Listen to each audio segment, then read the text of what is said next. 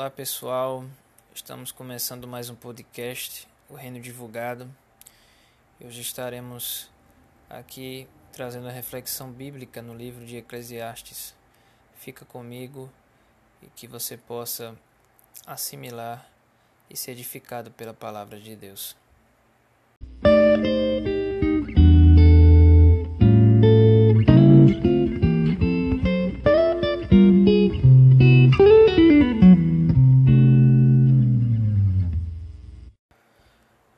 Agora, primeiramente, ler o texto bíblico que se encontra no livro de Eclesiastes, capítulo 2, a partir do versículo 1.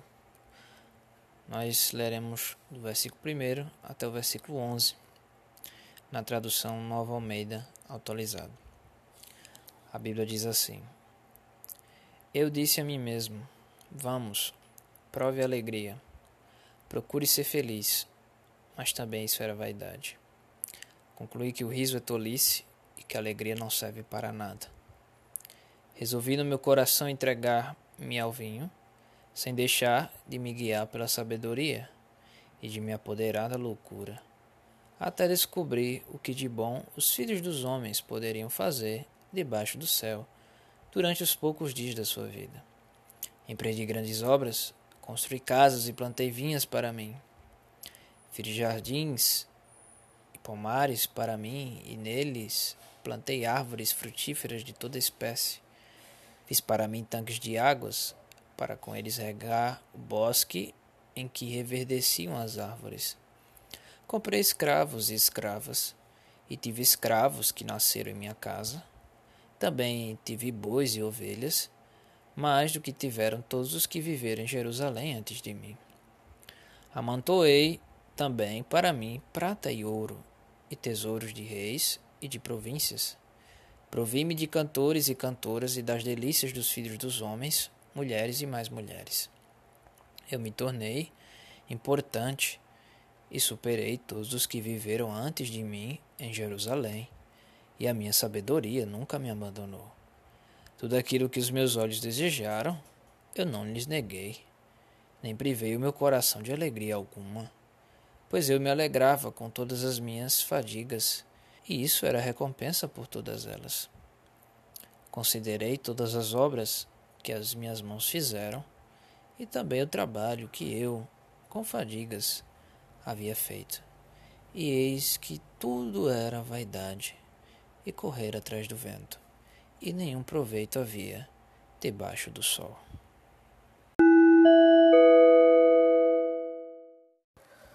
Antes de começarmos a exposição bíblica propriamente dita, faremos alguns comentários introdutórios. Queria primeiramente fazer algumas perguntas. Você é feliz? Você é satisfeito? Está se sentindo frustrado com a vida? A vida possui algum sentido? Há alguma coisa existente que pode me preencher e me dar sentido? Será que um dia o meu coração vai repousar? Este texto é bastante oportuno para responder essas questões que vêm geralmente na nossa juventude e perto da nossa morte. Então atentemos para a resposta de Deus acerca desse assunto tão profundo e pertinente. É comum nós ouvirmos a frase: temos que aproveitar a vida enquanto é tempo. Isso demonstra uma perigosa filosofia chamada hedonismo. Hedonismo é uma filosofia antiga grega que prega que a felicidade vem decorrer dos prazeres. Estamos numa sociedade profundamente hedonista, se é que sempre foi assim na história humana. Isso é demonstrado quando vemos bares, baladas, bordéis, restaurantes, estádios, shows sempre aborrotados de gente. Outra filosofia que entrou na moda após as duas grandes guerras mundiais foi o existencialismo. Esta filosofia prega que a vida não possui nenhum sentido. É um absurdo. Entretanto, devemos procurar o nosso próprio sentido para a nossa vida e viver a partir dele.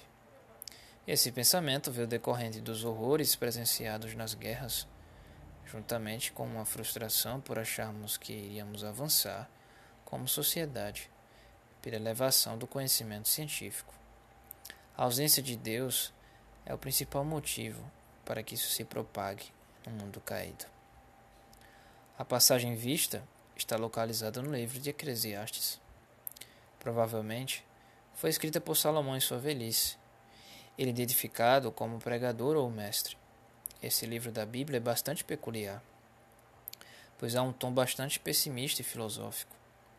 O velho Salomão se encontra arrependido depois de tantas aventuras na vida e com um profundo sentimento de satisfação. Ele adquirira muita sabedoria após a ter pedido, pedido a Deus.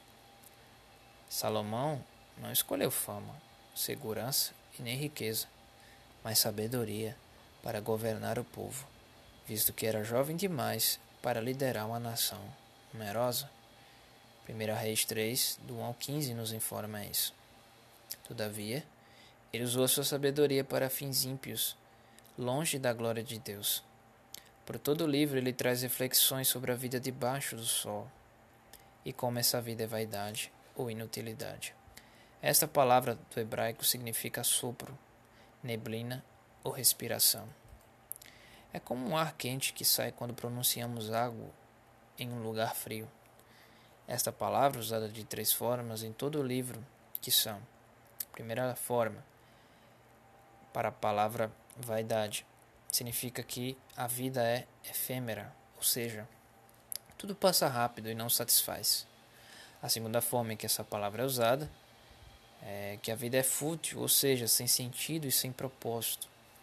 E a terceira forma que a palavra vaidade é usada é que a vida ela é incompreensível, ou seja, a vida debaixo do sol é enigmática e difícil de se compreender. O contexto dirá o significado da palavra para melhor entendimento. Nós podemos dividir a passagem da seguinte maneira: vamos é, repartir o texto em quatro partes. A primeira maneira nós vamos dividir esse texto é sobre a satisfação física estética.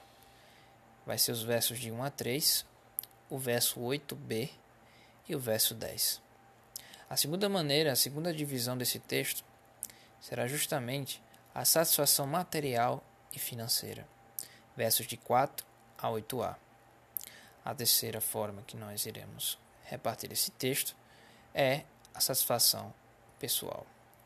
E a quarta forma, o quarto tópico, será justamente a conclusão do, do experimento do nosso mestre, do nosso pregador. Versículo 11.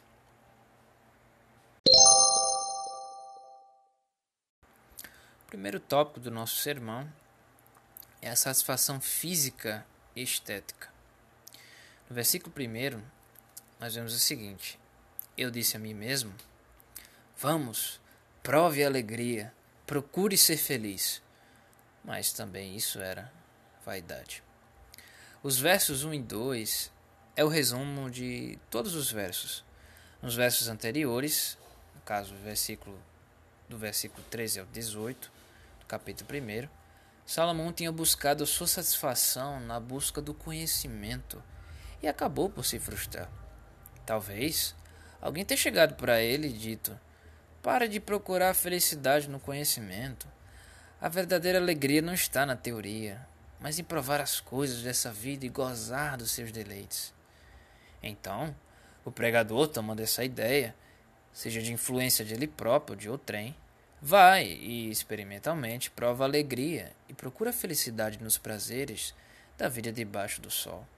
Contudo, ele já traz a resposta pessimista se alguém perguntasse a esse hedonista: E aí, encontrou a verdadeira felicidade? Se satisfez, se satisfez plenamente? E ele responde: Não, a felicidade não está nessas coisas. Tudo é vazio, fútil, sem sentido e muito efêmero. No versículo 2, diz o seguinte: Concluí que o riso é tolice e que a alegria não serve para nada. A conclusão do experimento do nosso aventureiro foi que o riso, o riso é tolice e que a alegria não serve para nada. Me lembro dos meus tempos de escola com meus amigos. Nós muitas vezes na sala de aula por estarmos entediados com a aula, ficávamos contando piadas, histórias engraçadas que nos faziam rir muito. Nessas risadas prolongadas, um amigo meu às vezes falava: Homem, rir é bom demais, muito prazeroso. Realmente, rir é uma coisa muito prazerosa, mas eu percebi que durava tão pouco. Nós procuramos filmes de comédia para assistir. Vamos ou assistimos shows de stand-up comedy e curtimos bastante aquele momento gostoso, mas também é momentâneo. Vemos na mídia alguns comediantes que são depressivos. Algo me assustou quando as redes sociais anunciaram que Jim Carrey, ator famoso de comédia, estava em depressão. Como uma pessoa que está sempre sorrindo e fazendo outras pessoas sorrirem pode estar neste, neste estado? Certamente, a felicidade plena não são meros sorrisos, é bem mais profundo do que isso. Provérbios capítulo 14, versículo 13 nos diz: Até no riso o coração pode ter dor, e o fim da alegria pode ser a tristeza. Versículo 3, nós somos informados o seguinte: Resolvi no meu coração entregar-me ao vinho, sem deixar de me guiar pela sabedoria e de me apoderar da loucura, até descobrir de que de bom os filhos dos homens poderiam fazer debaixo do céu durante os poucos dias da sua vida. Salomão, se os versículos estiverem na ordem da sua jornada em busca do prazer, inicia se entregando ao vinho. É nítido como isso se aplica à nossa realidade atual. A bebida é considerada um método de prazer de apagar dores. O álcool ativa o nosso cérebro fazendo cair todas as barreiras da nossa mente, fazendo assim uma pessoa que demonstra toda a sua personalidade e entra num estado de descontrole. Isto gera prazer enquanto o efeito da droga dura. Pegando o gancho do álcool, outro vão nos caminhos dos entorpecentes, como maconha, crack, metanfetamina, cocaína, etc. Ademais, essas coisas geram forte vício em seus usuários. Mas vemos no texto que Salomão não se deixou apoderar da loucura e nem deixado de ser guiado pela sabedoria. Ele foi bem moderado. Talvez, ele tendo consciência dos males que a bebida pode trazer, foi temeroso e temperante para não entrar demais no abismo. Quando eu ia para a escola, às vezes eu via um bar de manhã, bem cedo aberto, já com homens bebendo cachaça. Eu fico me perguntando, como um homem nessa hora pode estar tomando um negócio tão forte num bar? Concluo que é o vício motivado pelo desejo incessante do nosso coração de satisfação. Mas isso também é vaidade. O versículo 8b diz: Provi-me de cantores e cantoras. O nosso pregador hedonista agora vai para o prazer estético. Ele contratou para o seu palácio cantores e cantoras a arte, com certeza, é algo bonito e prazeroso de ser apreciado. Todos nós gostamos de algum tipo de arte e certamente a maioria aprecia algum tipo de música. A música nos encanta em sua letra e melodia. A música pode mover gerações e influenciar muita gente. Alguns gostam de cantar no chuveiro, outros se interessam em tocar um instrumento e outros vivem em shows.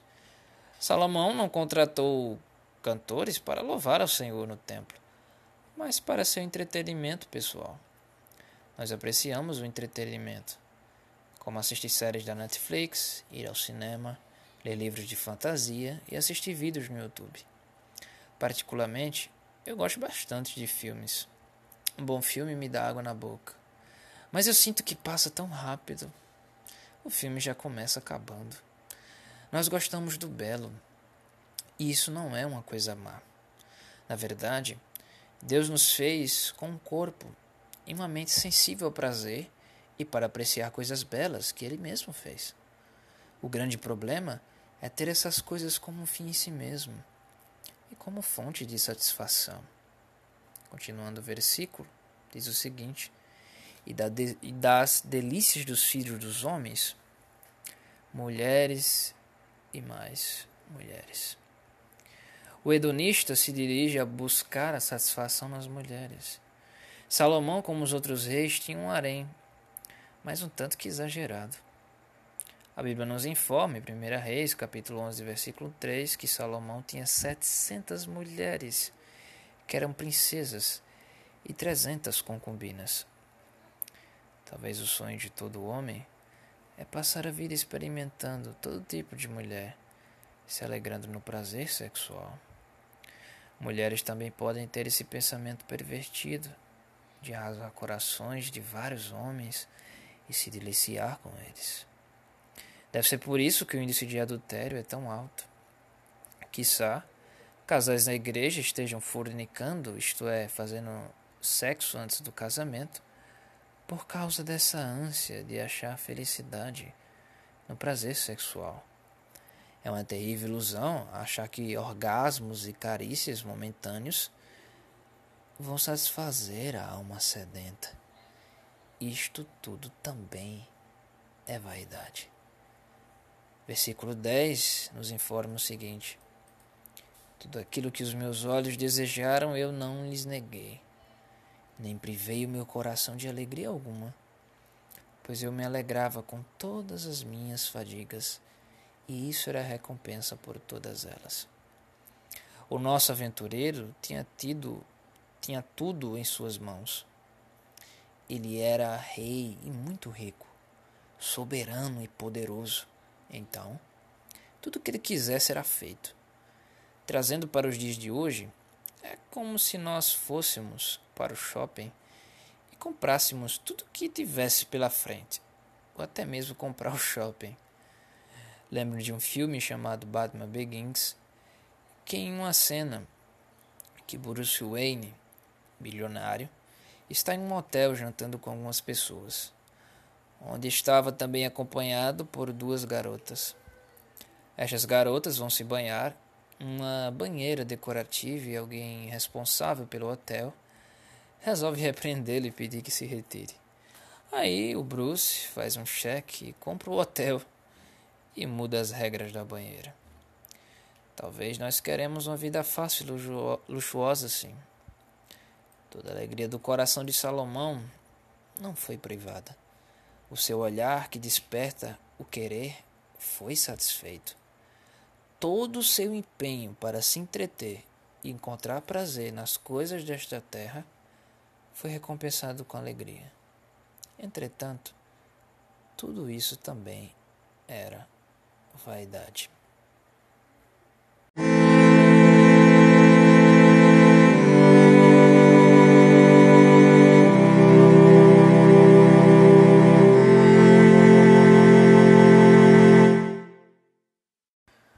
Prosseguindo para o segundo tópico, vamos analisar os versículos 4 até o 8a. A Bíblia diz o seguinte: Empreendi grandes obras, construí casas e plantei vinhas para mim. Salomão foi empreendedor de grandes e magníficas obras. Ele construiu o seu palácio na floresta do Líbano, com extensões maiores que o templo 1 Reis 7, versículo 1 nos informa isso. Uma residência separada para a rainha, o templo de Jerusalém e tantas outras moradias, de acordo com 2 Crônicas 8, versículo 1 e 4. Se Salomão queria se deleitar no vinho, ele teve uma própria produtora de vinho para tomar o quanto quisesse.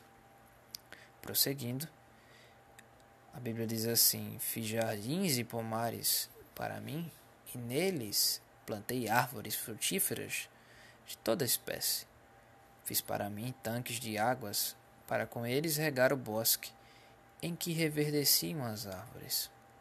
Comprei, comprei escravos e escravas, e tive escravos que nasceram em minha casa. Salomão adornou seu reino com pomares e árvores de diferentes espécies. Fez também tanques de água para manter suas plantações através da irrigação. E talvez aqui um avanço tecnológico. Ele tinha muitas pessoas ao seu comando fazendo o que ele bem entendesse. Há muitas pessoas acreditando que o sentido da vida está na realização de grandes projetos. Talvez montar uma grande empresa, ter um caso dos sonhos ou simplesmente ter uma casa própria e até mesmo almejar ser dono, ser dono de uma agência missionária. Podemos pegar até algo que é bom e transformar num ídolo. Quem sabe aquele desejo de governar e ser um político ou ser um chefe de uma empresa que manda em todo mundo permeie o nosso coração. A gente que sente prazer em mandar e ser reconhecido pela sua autoridade. Mas isso também é vaidade, é poeira, é pó. O nosso pregador não foi satisfeito com essas coisas. A Bíblia continua dizendo: Também tive bois e ovelhas, mais do que tiveram todos os que viveram em Jerusalém antes de mim. Amontoei também para mim prata e ouro e tesouros de reis e de províncias. Creio que a maioria das pessoas acham que vão atingir a felicidade plena com propriedades e riquezas. A Bíblia nos informa a quantidade dos animais que numa festa no templo ele sacrificou e das propriedades e riquezas de Salomão. Segundo Crônicas, capítulo 7, versículo 5, nos diz o seguinte: O rei Salomão ofereceu em sacrifício 22 mil bois e 120 mil ovelhas. 1 Reis, capítulo 10, versículos 14 ao 21, diz o seguinte: O peso do ouro que se trazia a Salomão a cada ano era de cerca de 23 toneladas, além do que entrava dos vendedores e dos negociantes, de todos os reis da Arábia e dos governadores da terra.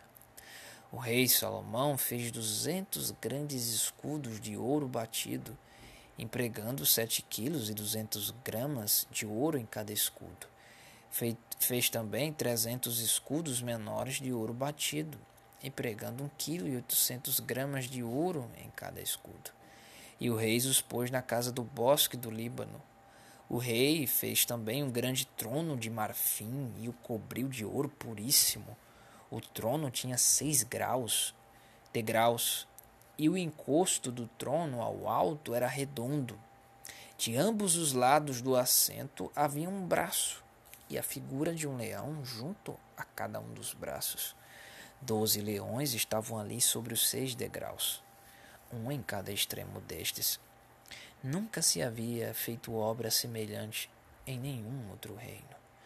Todas as taças que o rei Salomão usava para beber eram de ouro, e também de ouro puro eram todos os objetos da casa do bosque do Líbano. Não havia nada de prata, porque nos dias de Salomão não se dava nenhum valor a ela versículo 27. E o rei fez com que em Jerusalém a prata fosse tão comum como as pedras e os cedros fossem tão numerosos como os sicômoros que estão na Cefelá. Uma curiosidade: a riqueza de Salomão é estimada na inflação atual em 2,2 trilhões de reais. A sociedade atual é bastante materialista.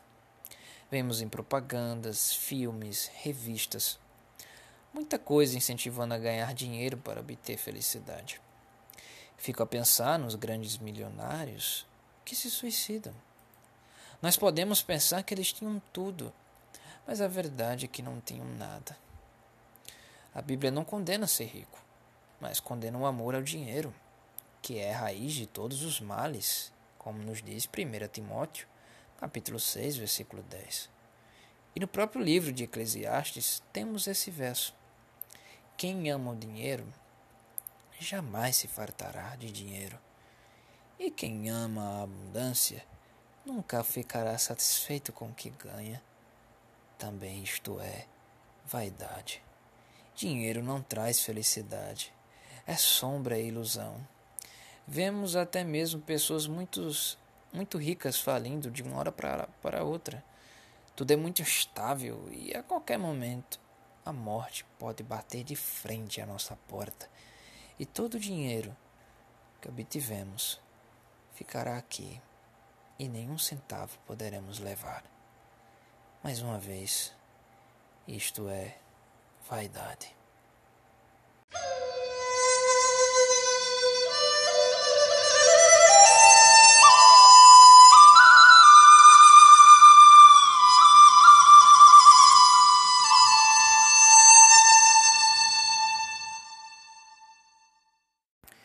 Indo agora para o terceiro tópico, nós temos a satisfação pessoal. Verso 9 diz o seguinte: Eu me tornei importante e superei todos os que viveram antes de mim em Jerusalém, e a minha sabedoria nunca me abandonou. Aqui observamos a realização pessoal do nosso hedonista. Ele se tornara o rei mais importante de Israel onde naquela época era uma das potências mundiais. Salomão tinha em sua autoridade um reino grandioso e rico. A sua sabedoria para governar o povo nunca abandonou. Diante disso, podemos aplicar que para alguns o sentido da vida está em ter uma meta pessoal e alcançar essa meta. Isto pode ser de coisas pequenas ou grandes. Tem pessoas que trabalham a semana inteira reclamando, mas tentam achar um pouco de satisfação em saber que final de semana vai comprar uma grelha de cerveja e carne para fazer um churrasco com a família e os amigos. Outras apenas querem assistir suas séries e filmes favoritos. Outras querem viajar pelo mundo e conhecer pessoas diferentes com várias experiências. Alguns têm uma meta de ter uma carreira profissional brilhante, um diploma, reconhecimento científico, escrever um livro, etc. Nós podemos fazer do sonho pessoal um tremendo de um ídolo. Outro sim, isso tudo é vaidade. Ora, a idolatria é colocar no lugar de Deus. Se nós encontramos satisfação, se nós confiamos, se nós depositamos a nossa esperança naquilo que não é Deus, nós formamos assim um ídolo, pois Deus é o Criador e o provedor de todas as coisas, e só nele encontraremos satisfação. Nós podemos fazer do nosso sonho pessoal então um ídolo.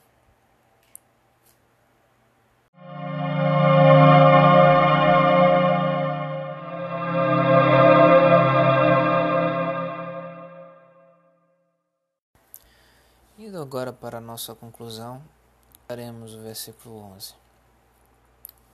Considerei todas as obras que as minhas mãos fizeram, e também o trabalho que eu com fadigas havia feito e eis que tudo era vaidade, e correr atrás do vento, e nenhum proveito havia debaixo do sol.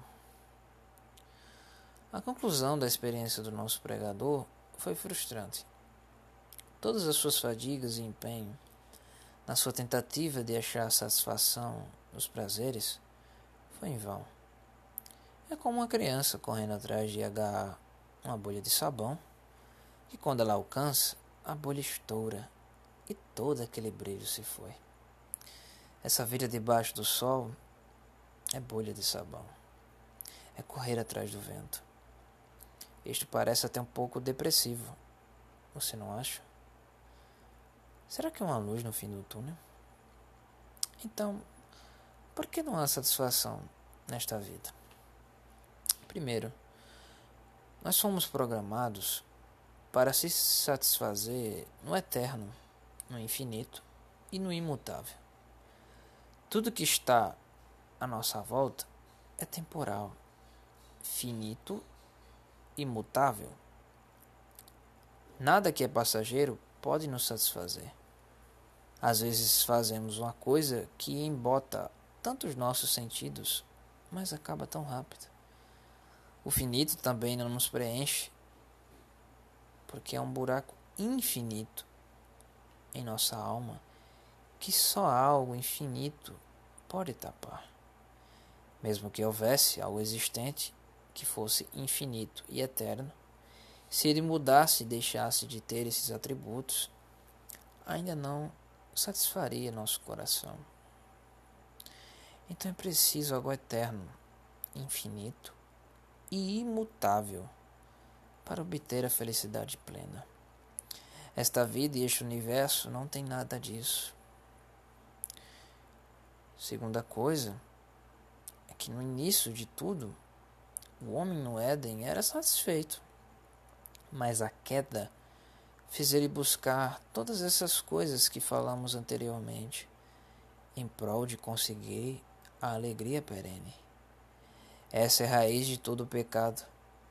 Buscar satisfação em algo à parte de Deus. Fomos criados por Deus para gozar e admirar tudo que há nesta terra que Ele mesmo fez. Mas nós passamos a adorar a criatura ao invés de adorar o Criador. Isso nos diz em Romanos capítulo 1, versículo 25. A beleza da natureza e do mundo é apenas uma pista que nos deve levar ao Criador de todas estas coisas. Concluímos que fomos criados não apenas por Deus, contudo também para Ele. Deus é o ser infinito, eterno e imutável que verdadeiramente nos satisfaz. Talvez o nosso engano seja acreditar satisfação nas bênçãos de Deus e não nele mesmo. Deus não é a chave para abrir o baú do tesouro, mas ele é o próprio tesouro. Os crentes verdadeiros não estão buscando felicidade aqui. Eles buscam a felicidade em Deus e no Evangelho. A vida eterna nos está proposta. Cristo nos dá ela de graça. Ele disse à mulher samaritana em João, capítulo 4, versículo 13, 14. O texto nos diz: Jesus respondeu: Quem beber desta água voltará a ter sede. Mas aquele que beber da água que eu lhe der, nunca mais terá sede. Pelo contrário, a água que eu lhe der será nele uma fonte a jorrar para a vida eterna. Nós vemos aqui uma mulher sedenta em sua alma. Uma mulher que buscou satisfação nos prazeres dessa vida. A Bíblia nos informa que ela teve cinco maridos e o homem com quem ela estava agora não era dela. Jesus está dizendo, né, numa conversa diante de um poço, de que quem bebe desta água a água material, as coisas finitas, as coisas desta vida, volta a ter sede. Não há satisfação. Nós buscamos e buscamos a felicidade, a satisfação, mas não encontramos. Nós voltamos a ter sede.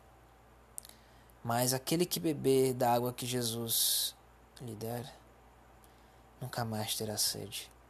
Será satisfeito será feliz plenamente. O Cordeiro é a sua alegria. O sacrifício de Cristo é a sua alegria. Pelo contrário, a água que eu lhe der será nele uma fonte a jorrar para a vida eterna. Cria-se uma fonte dentro daquele que recebeu a Jesus Cristo. Chorra para a vida eterna. Então a plena satisfação em encontrar essa água que só Jesus pode dar. Caro irmão, quer ser feliz? Olhe para Cristo crucificado e creia que Ele levou todos os seus pecados na cruz, sendo assim o seu substituto. Ele também ressuscitou dentre os mortos para sua justificação no tribunal de Deus e promete uma nova vida numa terra e céu totalmente reformados com alegria infinita e perene. A vida eterna será eternamente satisfatória, pois conheceremos a Deus todos os dias sem cessar. Ele é infinito e sua glória inefável. Será o nosso louvor regozijante a todo momento.